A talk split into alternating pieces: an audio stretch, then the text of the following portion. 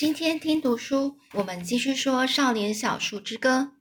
那今天的章节，我们继续上一个章章节哦，就是入口小店发生的一件事。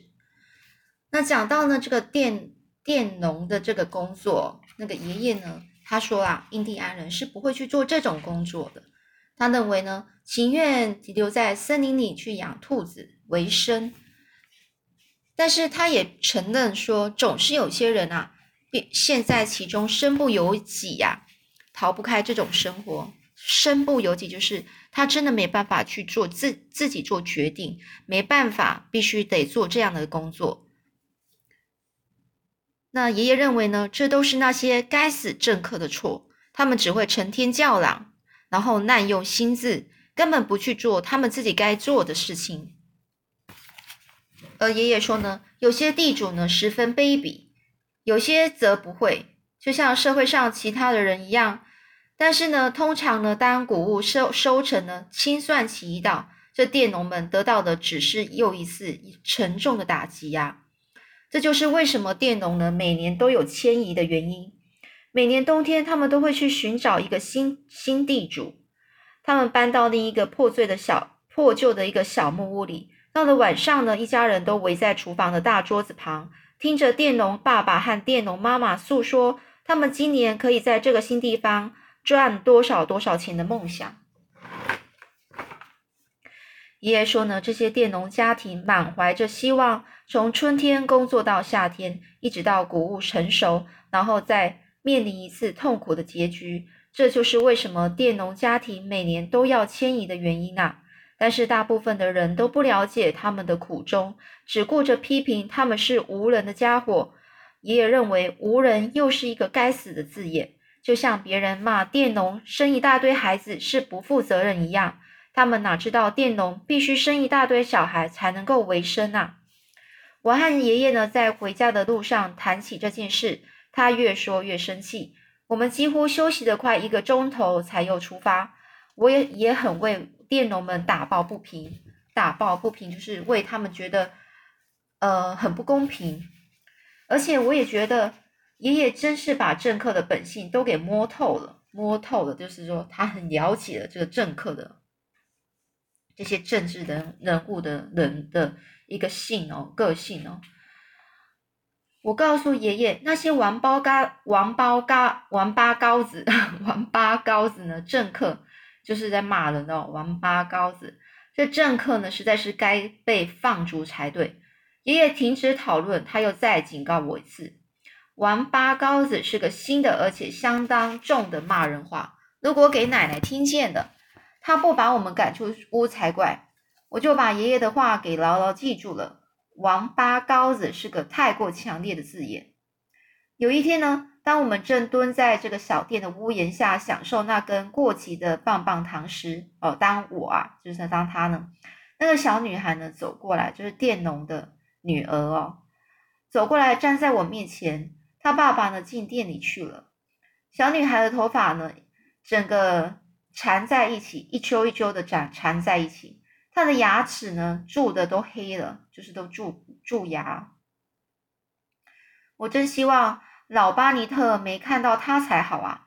他穿着一件麻布袋缝制成的衣服，就这么的站在那里瞪着我，脚趾在地上来回的戳着。我觉得那个让人站在那儿看着自己吃糖，实在是件很难受的事。所以我告诉小女孩，如果她答应我不用咬的话，不要用咬的话，我可以让她舔舔那根棒棒棒糖。但是那可得，那还是得还我哦。他接过棒棒糖，很自在的舔了起来。我告诉他，我一天可以摘一百磅的棉花。哦，他告诉我，他一天可以摘一百磅的棉花。他说，他有一个哥哥能摘两百磅，而当他妈妈身体好些时，一天可以摘三百磅。他还夸耀的说，他知道如果他爸爸晚上也工作的话，他可以摘到五百磅。小女孩说，他们从来不在装棉花的布袋里。放石头来欺欺骗那个重量哦，欺斤骗骗两，就是就是来欺骗那个重，欺骗别人说它的重量，因为诚实的工作才是对的。而且他们全家都明白这个道理。他问我一天可以摘多少棉花，我告诉他我从来没摘过。他说他想也是这样，因为每个人都知道印第安人很懒惰又不工作。我一把抢回了我的糖果，而且他又说了，他知道我和爷爷是不一样的印印第安人，也许我们有其他的工作要做。我才又把那根棒棒糖让他多舔一会儿。那时候正是冬天休耕期，小女孩告诉我，他们全家都在倾听斑鸠的叫声，因为他们都认为斑鸠叫声传来的方向就是他们明年迁移的去处。虽然他们到现在都还没听见斑鸠叫，不过他们一直在期待，因为今天今年他们被这个地主给骗了，他的父亲和地主撕破了脸。所以他们一定得离开，而他的父亲来小店里，就是向人打听哪里有人愿意收留一个工作诚实又不惹麻烦的佃农家庭。他说，他一直希望他们能够找到一个梦想中的栖身之地，因为他的父亲说，他们勤奋工作的名声已经传传来了，传开了，所以明年的情况呢，一定会比今年更好。而这小女孩又说，等明年他们的新东家。谷物收成之后，她就可以得到一个洋娃娃。她妈妈答应要帮她买一个店铺里卖的娃娃，有着逼真的头发，还有会一开一闭的眼睛。他很笃定的认为，他们也买得起许多的其他东西，因为到时候他们就是有钱人了。我告诉这小女孩，我和爷爷除了山谷里有一片小坡地外，就没有其他的土地了，而且我们是山地人，对平地的耕种一窍不通。我还告诉她我存了一毛钱，她想看看那一毛钱，但是我说我把钱放在家里的水果瓶里，没带来。我也告诉她我不带她上街的原因，是因为有个基督徒曾经骗走了我五毛钱，而且我还分辨不出来是不是又有人想打我那一毛钱的主意。女孩说她是基督徒，她曾经在一个林间凉亭的聚会里见过圣灵。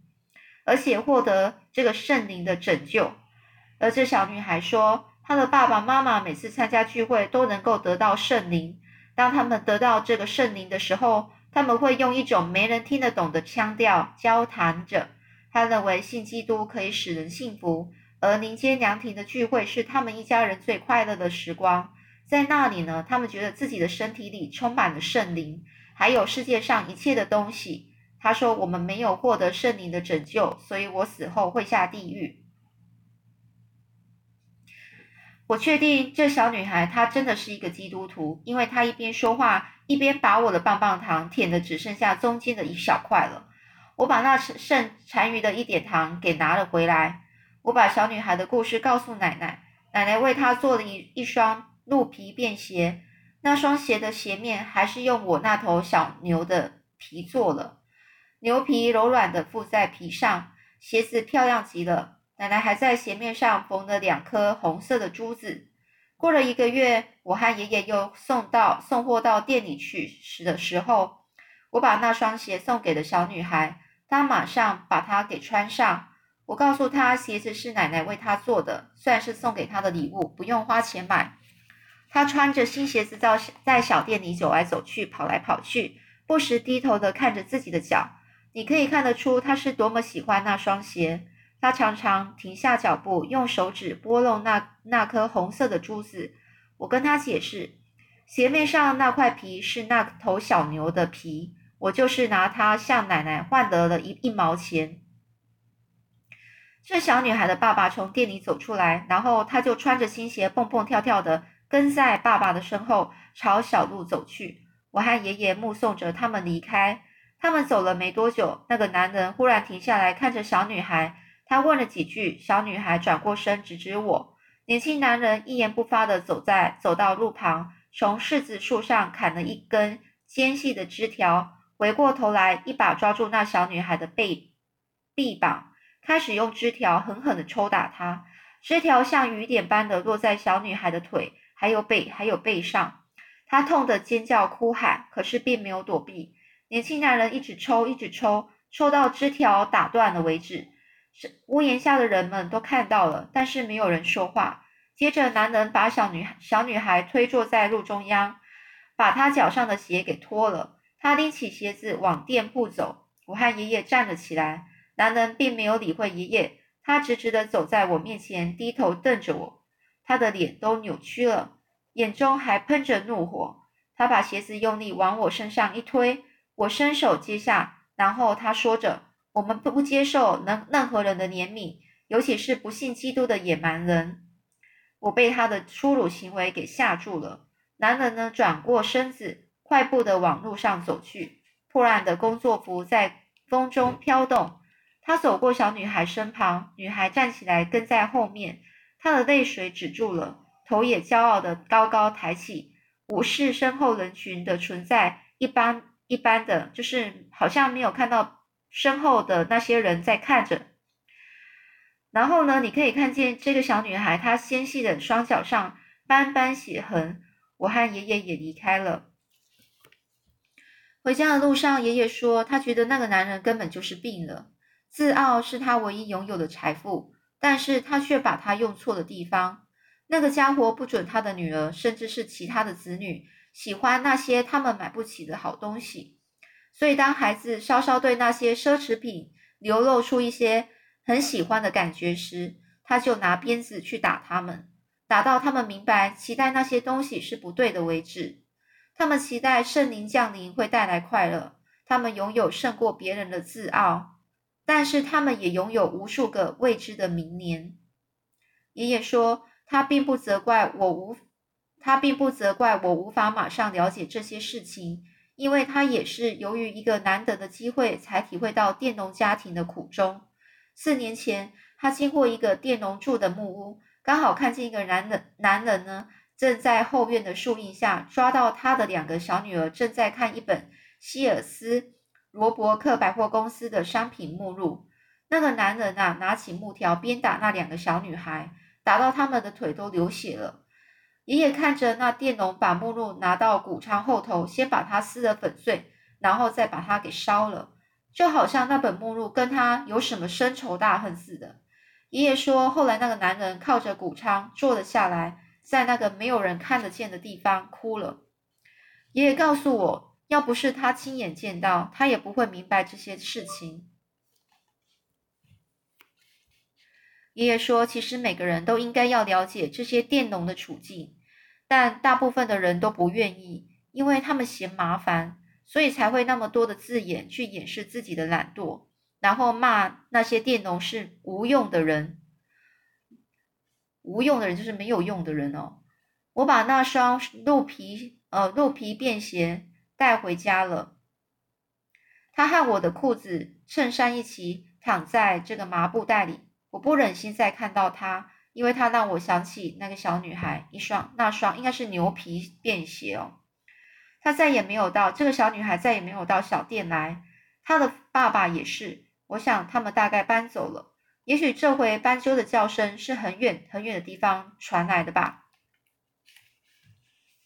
好，今天我们就先讲到这里喽，我下次再继续说喽。